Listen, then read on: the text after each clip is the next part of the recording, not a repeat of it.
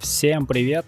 Это все так же недельная рубрика нашего СЛИ подкаста «Ози Моррисон», где я рассказываю про музыкальные обложки, их создателей, детали и все, что с этим связано. В первой части я расскажу про одну известнейшую в мире графического дизайна личность, а во второй части сделаю обзор на понравившуюся мне обложку недели. С чего вообще я это вдруг начал говорить про обложки?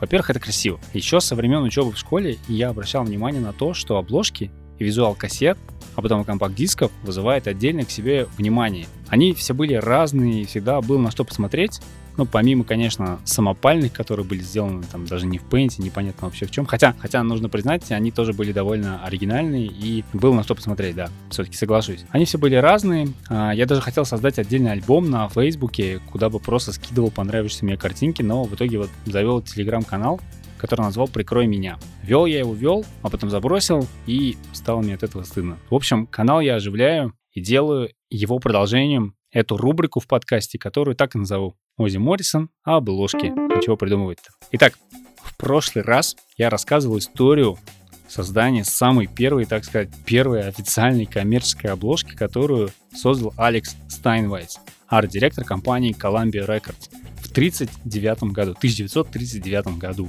А теперь к делу. В этом выпуске я хочу рассказать про человека, которого без привлечения знает ну, огромное количество музыкантов и работников музыкальной индустрии. Из тех, кто трудился в этой сфере, трудится сейчас, в 70-х, 2000-х. Я, конечно, имею в виду больше западную индустрию, это Англия и США. Это человек, который приложил руку к 72 музыкальным обложкам. Это из тех, которые я еще сам нашел. Среди них и Pink Floyd, и Dream Theater, и Cranberries, и Anthrax, Offspring, Alan Parsons Project, Black Sabbath, Audioslave, Rainbow, Spangle, Halloween, Styx, Питер Гэбриэл, много всего. Не буду дальше продолжать, их очень-очень много. Это Storm... Storm Торгерсон. Замутил вот я вступление, да? Сторм Торгерсон. Британский графический дизайнер со скандинавскими корнями, который сделал себе имя на визуализации музыкальных альбомов, постеров и даже создание видеоклипов. К сожалению, Сторм Торгерсон не дожил до сегодняшнего дня. Он умер в Англии в 2013 году, но оставил после себя очень много произведений, по большей части сюрреалистичных, в чем он как раз и был профи. Но хочу сразу сказать, что неправильным, а скорее даже несправедливым было бы при упоминании Pink Floyd, Genesis или Rainbow говорить, что это был только Торгерсон. На самом деле, большее количество работ, связанных с обложками и другой музыкальной визуализацией, Торгерсон сделал, будучи в составе команды дизайнер под названием Hip Hypnosis. Hypnosis. Hypnosis. Hypnosis. Пишется как хипгнозис. Поначалу в хипнозис входили только сам Торгерсон и его сосед по комнате Обри Пауэлл. Причем Пауэлл учился в лондонской школе кино, Торгерсон в школе искусств Лондона. К слову, о человеческом происхождении всего вообще запредельного и сюрреалистичного в этом мире. Это сейчас Pink Floyd даже не супер, а ультразвезды в мире и не только музыки, но скорее даже в мире искусств.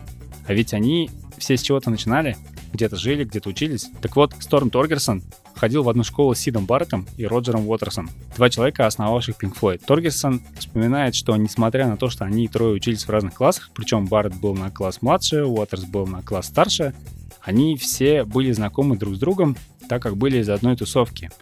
Вот так вот все и просто. После окончания средней школы и Обри Пауэлл, и Сторм Торгерсон только начинали свою полупрофессиональную такую работу в дизайне и видео. Обри Пауэлл общался с людьми из BBC и узнал, что Pink Floyd для их второго альбома нужна обложка.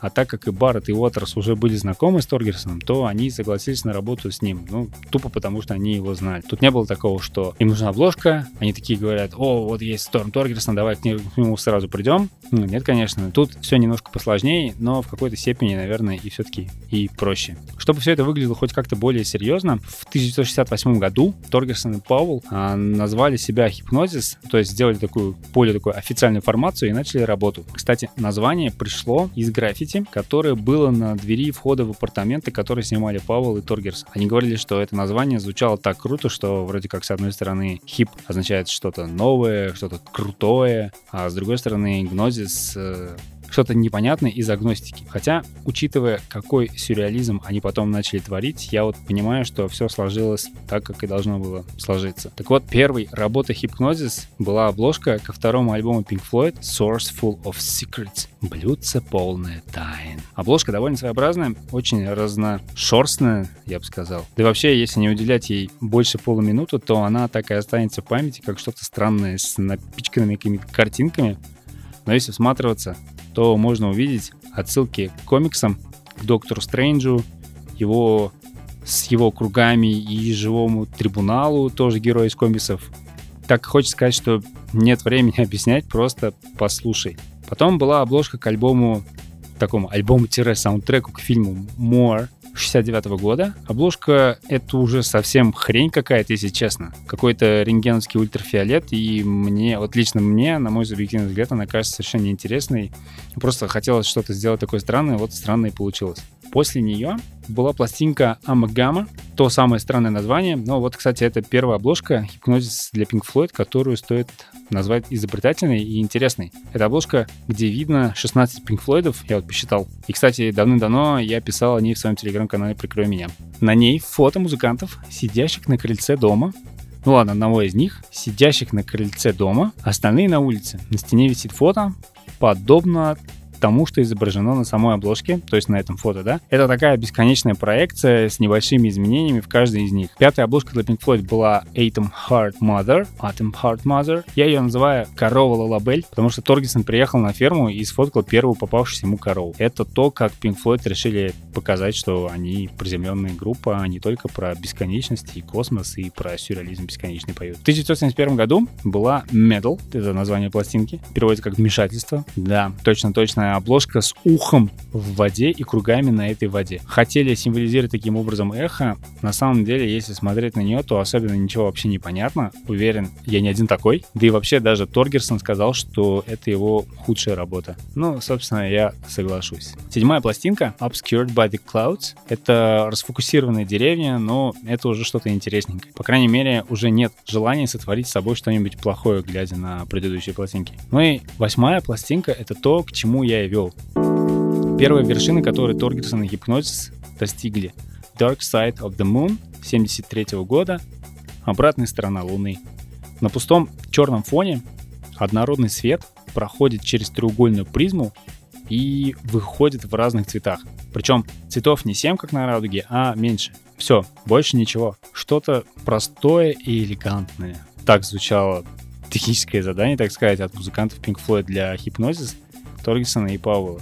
Они поштурмили немножко, разработали 7 разных вариаций, которые, по их мнению, могли бы отражать общее настроение пластинки, и показали их Pink Floyd. Те совсем не спорили и указали на треугольную призму. Эту треугольную призму, самую, точнее, идею подчеркнули из учебника по физике, где свет проходил через призму. А дальше был коммерческий успех и 14 лет подряд в списке Billboard этот альбом был, находился, никуда не уходил. Ну, понятно, что постепенно с годами он наверное, падал все ниже и ниже, но все-таки он там был. Пластинка до сих пор неплохо продается, а сама обложка стала ассоциироваться именно с Pink Floyd и вообще стала на полном серьезе логотипом группы, разошлась наклейками, постерами, футболками, татуировками, всем вообще чем только угодно, обложками для книг. Дальше были обложки для Wish You Were Here с горящим человеком, для альбома Animals, где фото с электростанции, а потом наступили The Wall 1979 года и The Final Cut 1983 года. Эти два альбома оформлялись не хипнозис, ни Торгерсоном, ни Пауэллом, ни кем из них. Над оформлением Final Cut и вообще вовсе работал сам Роджер Уотерс. Про Роджера Уотерса вообще можно делать отдельные выпуски подкастов, э, потому что своеобразный очень человек, который любит на себе много что тянуть и на себя перетягивать. Так вот случилось, потому что Торгерсон поругался с Уотерсом, я имею в виду, почему он не оформлял две обложки, которые я вот только что упомянул, он поругался тупо с Уотерсом из-за того, что Торгерсон использовал обложку альбома Animals в своей книге Walk Away René. Это был книжный альбом с работами гипнозис. Уотерс и правда был и есть, таким и остается, довольно сложным в общении мужиком. Так вот все и произошло. А потом Уотерс поругался и с самими Pink Floyd и ушел из группы, и вот уже альбом A Momentary Lapse of Reason 87 года, э, на обложке которого десятки кроватей на пляже, и альбом Division Bell с железными головами на обложке. Снова уже были разработаны Торгерсон, но, но это уже вот по Division Bell делался не Hypnosis, а делался уже самим Торгерсоном отдельно. К тому времени их, как Hypnosis, уже не существовало, как такого творческого коллектива. Однако каждый из них продолжил работать э, с музыкальной индустрией по отдельности. Так вот, давайте вернемся к Dark Side of the Moon, к чему я вообще хочу подвести. Супер успех альбома и узнаваемая обложка, да, это факт, но вот я задавался вопросом, почему так вышло. Я к тому, что обложка Dark Side of the Moon долгое время была фоном на моем телефоне, это был символ Pink Floyd и очень узнаваемый образ, окей, понятно. Но что именно в данной обложке такого может быть скрытого или наоборот очень явного, и простого, что сделало ее великой. Ее же неспроста причисляют к списку одной из лучших обложек. Если взять в руки лонгплей на виниле и раскрыть его, то на оборотной стороне будет точно такая же перевернутая призма с проходящим через нее лучом. Да, я понял, это такой символ бесконечности или символ обратной стороны всего чего угодно, наверное. Все же альбом называется «Темная сторона Луны» или что каждый может сам выбрать, к какому спектру этой жизни он обращается, к тому, что серый, однородный явно не веселый или радужный, радостный, цветной, вот ко всем этим спектрам, видимо, сами решаете. Dark Side of the Moon — это концептуальный альбом, объединенный одной идеей тяжести, трудности нашей человеческой жизни, о том, что сводит нас с ума, тяжесть ответственности, погонь за деньгами, тяжесть выбора. Песня Time буквально говорится о трате времени, приближающейся смерти. С одной стороны, ты проводишь время по-своему, а с другой оно утекает и приближает тебя к смерти. Солнце как символ хорошего сменяется дождем. Тут вот явно, да, две стороны одной жизни. Окей. В Money, песне Money, ну, тут понятно про деньги, что они значат в нашем мире. Money is the gas.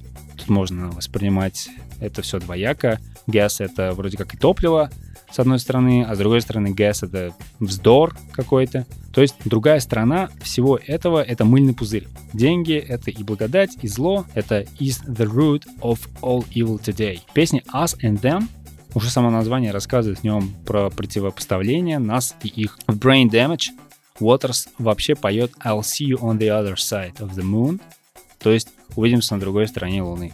Это он, между прочим, так обращается к Сиду Барту, который слегка съехал с катушек на тот момент. К тому же Торгерсон с Пауэллом также хотели отразить игру со светом на концертах Pink Floyd — потому что световое оформление на Pink Floyd, как, в принципе, и в нынешних, да, последних, да, так сказать, шоу, играет очень-очень большое значение, поэтому здесь тоже решили эту тему обыграть. Получается, что обложка очень так неплохо иллюстрирует тематику неоднозначности и двоякости жизни, что у всего есть светлая и темные стороны, Луна здесь тоже чистая, такая метафора жизни. Получилось ли у Торгесона и Паула отразить это? Думаю, что да. И я как раз вот это все изучая, подумал, что, наверное, в этом есть один из корней, наверное, да, популярности данной обложки у этой пластинки. Но я прекрасно понимаю, что дело не в самой обложке, как в основе успеха пластинки и как результат популярности данного образа. Все дело в самой музыке и самих Pink Floyd, и во всех тех усилиях, которые были предприняты для продвижения данной пластинки. Вот что я понял. Dark Side of the Moon — это альбом с новым для Pink Floyd звучанием. Он концептуальный, объединенный какой-то общей идеей. Это прям настоящий прогрессив рок. Тексты песен намного более приземленные и понятные для слушателя. Это не See Emily Play, непонятно о чем, непонятно о ком. То есть звучание стало очень интересным, то же время более коммерческим. Плюс сама обложка, как отдельное произведение, сюрреалистического искусства. Отличная возможность для покупателей в магазине сначала увидеть глазами лонгплей с треугольной призмой на черном фоне, подумать, что это что-то вроде космической Одиссеи Кубрика, то есть выбрать глазами, а потом уже кайфануть от самой музыки. Это такой трюк, чтобы ты выбрал глазами, взял в руки, повертел, посмотрел, положил, а потом взял в руки снова, чтобы еще раз посмотреть, изучить, потом послушал, а уже потом всем своим друзьям порекомендовал тоже послушать. И вот это вот все остается в памяти. Именно эту обложку видят, когда берут в руки Dark Side of the Moon. После того, конечно, конечно же, Pink Floyd стали ассоциировать с обложкой Dark Side of the Moon. Это стало логотипом группы. Данная работа привела к популярности Hypnosis среди групп того времени. Это вообще было время, когда зарождался прогрессив рок, когда все вокруг экспериментировали, когда Алан Парсон, помимо работы в звукорежиссуре, решил создать свою собственную группу. Ну и стоит ли вообще говорить, что сюрреализм и абстракция для этого отлично подходили, для прогрессив рока? Мне кажется, здесь прям такой perfect match. В 1974 году к ним присоединился к Hipgnosis, я имею в виду, присоединился еще один графический дизайнер Питер Кристоферсон, который поначалу работал с ними как ассистент и в дальнейшем стал полноправным членом Hipgnosis. Что еще хочу сказать? Я понял, что Hypnosis оказывали положительное влияние на судьбы групп, с которыми они работали. Но это работало и в обратную сторону, в позитивном плане я имею в виду. Тут э, есть вот такая интересная деталь. Hypnosis начали активно работать в конце 60-х и на протяжении всех 70-х и продолжили в 80-х. Конец 60-х и начало 70-х — это было время, когда маховик звукозаписывающих студий, лейблов и в целом всех музыкальной индустрии а вот этот маховик завертелся с огромной скоростью. Это было отличное время для экспериментов, как в звучании, так и в визуале, и тут было отличное поле действия для гипнозиса. Как раз в конце 60-х наметился переход от простого позирования членов группы или исполнителя для обложки к более такому изобразительному искусству, я не берусь сказать, что это именно благодаря гипнозис, э, просто, видимо, это такой был коллективный разум, э, захотелось что-то нового, к чему-то новому перейти, поэтому стали изображать не только фотографии самих исполнителей. Сюрреализм, абстракция, импрессионизм отлично перешли на обложки как раз в этот момент, и я это к тому, что влияние друг на друга оказывалось в комплексе. Не будь Pink Floyd, Genesis, не было бы потребности в обложках, передающих их прогрессию в виде визуала то же время не было бы, наверное, гипнозис. И тогда мы бы уже видели, наверное, совсем другую работу, если бы кого-то из них в этой цепочке не существовало. Вот интересная деталь. Я вот рассказываю про Торгерсона, Пауэлла и теперь еще и Кристоферсона как про дизайнеров, создателей обложек. Но справедливости ради надо сказать, что когда говорится, что обложку сделали гипнозис, это не означает, что именно создана она была ими. Вот, например, для все той же Dark Side of the Moon фотографии сделал Пауэлл и Торгерсон. Только вот фотографии находятся на внутренней стороне пластинки. Это фото в инфракрасном ночном свете египетских пирамид, настоящих египетских пирамид. А уже это вот само изображение треугольной призмы было нарисовано другим графическим дизайнером по имени Джордж Харди. Вообще, он тоже известный в своих кругах, но все равно первым говорят и вспоминают именно про гипнозис, про Пауэлла и, и Торгерсона. В конце концов, это такая плата, видимо, за которую ты получаешь за то, что ты имеешь возможность что-то создавать в коллективе, да, с такими именитыми людьми, причем что-то потенциально великое, но взамен отдаешь часть своей вот этой потенциальной славы. Все же на тот момент никто не мог знать, что из этого всего получится, я имею в виду про Dark Side of the Moon, да и вообще про другие обложки. Торгерсон и Пауэлл и Кристоферсон были такими продюсерами и арт-директорами. Они были лидерами творческих групп, вот так будет правильно сказать, которые работали на них. Ну и получалось хорошо, ведь обложки это не просто про технику рисования, это еще и про идею. И надо сказать еще одну вещь, что Hypnosis больше нравилось работать с фотографией и уже потом использовать постпродакшн, чтобы сделать, например, яркие цвета на обложке 10cc альбома How Dare You. Или использовали технику коллажей, чтобы размножить персонажей, как э, в обложке Led Zeppelin Houses of the Holy. Или просто ловили отличный момент со светом и погодой, как на обложке The Nice, группы The Nice с их альбома Elegy. А вот когда нужно было что-то еще нарисовать, привлекали коллег по индустрии. Но на самом деле хипнозис указывали именно дополнительных людей подписи к обложкам, так что прям вот незамеченным никто не уходил. В завершении про Торгерсона хочу сказать, и как я могу судить из разных интервью, источников, да исходя из того, как он сам о себе говорил, человеком он был довольно непростым. Меня зовут Сторм Торгерсон. Для некоторых я человек, с которым сложно работать. Для некоторых выскочка. Другие называют меня нарциссом, с эго, размером с небольшую планету. Для кого-то я привожу очень плохие аргументы, за или против, а кто-то и вовсе называет меня сердитым. Но совсем немногие описывают меня симпатичным и сексуальным парнем, а ведь это то, как я сам себя вижу. Есть немного фото, где можно увидеть его улыбающимся. Это факт. Получается, что он из тех, кто весь в себе и в своем искусстве. Наверняка на его угрюмость, особенно в последние годы жизни, сказался еще и сердечный приступ, который у него случился в 2003 году и который парализовал часть его тела, а позже и диагностированный у него рак. Веселого тут вообще мало, конечно. Но вот мы все о Pink Floyd и о старинных временах. А между прочим, Торгерсон уже отдельно от Hypnosis, которые в 83 году вообще перестали существовать, Работал и с Cranberries, и с Audioslave, и Muse, и Dream Theater, я вот о об этом уже говорил. Работал со многими современниками. Вот остановлюсь немного на Audioslave.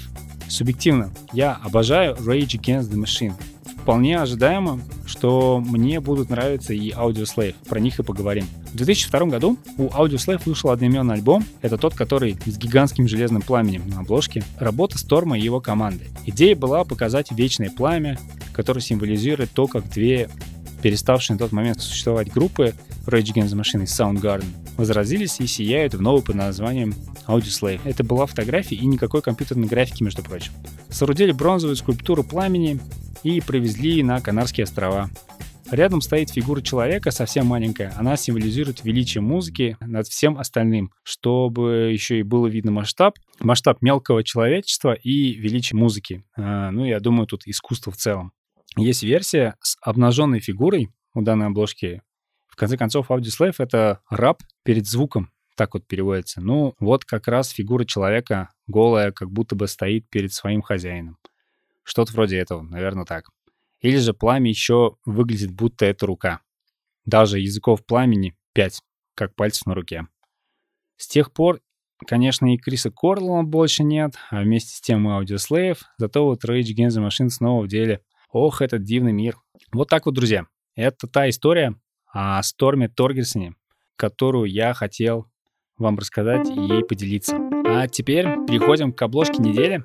Британцы Bring Me The Horizon зарелизили 30 октября свою эпишечку под названием Post-Human Survival Horror.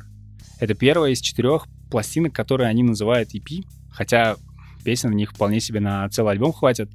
В общем, будет еще три, и ребята говорят, что все они будут отличаться по звучанию друг от друга.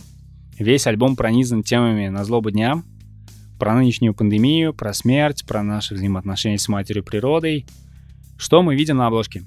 Хотя, не, давайте от обратного.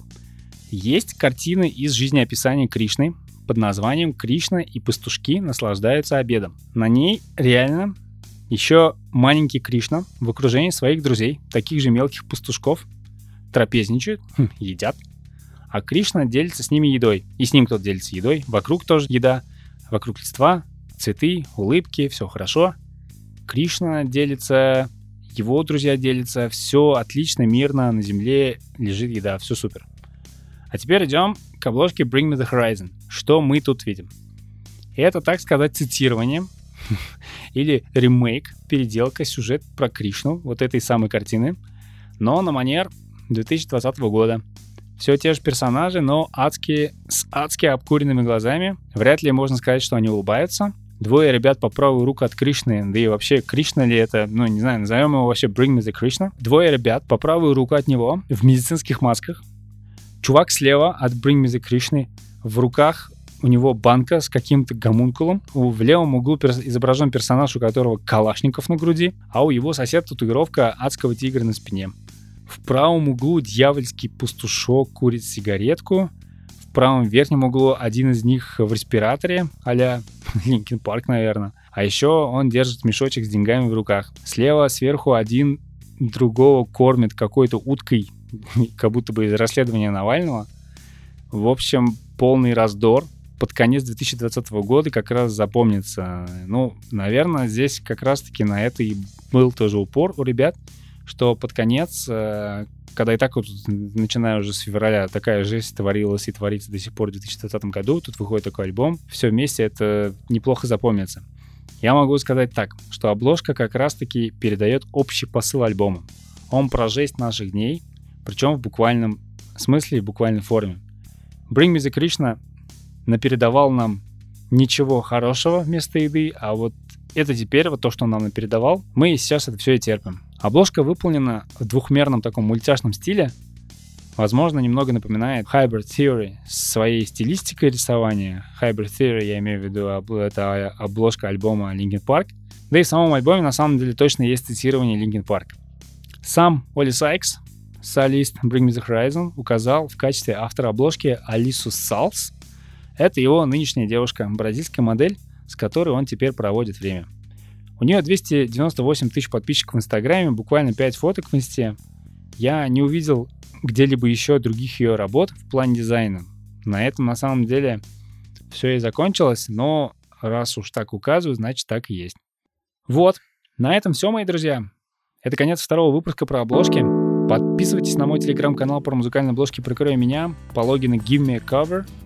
Give Me a Cover. Ставьте звездочки в iTunes, ставьте лайки в Яндекс Музыке, пишите комментарии, все в том же iTunes и еще CastBox. Пожалуйста, становитесь нашими патронами на Патреоне по ссылке в описании. Пока-пока.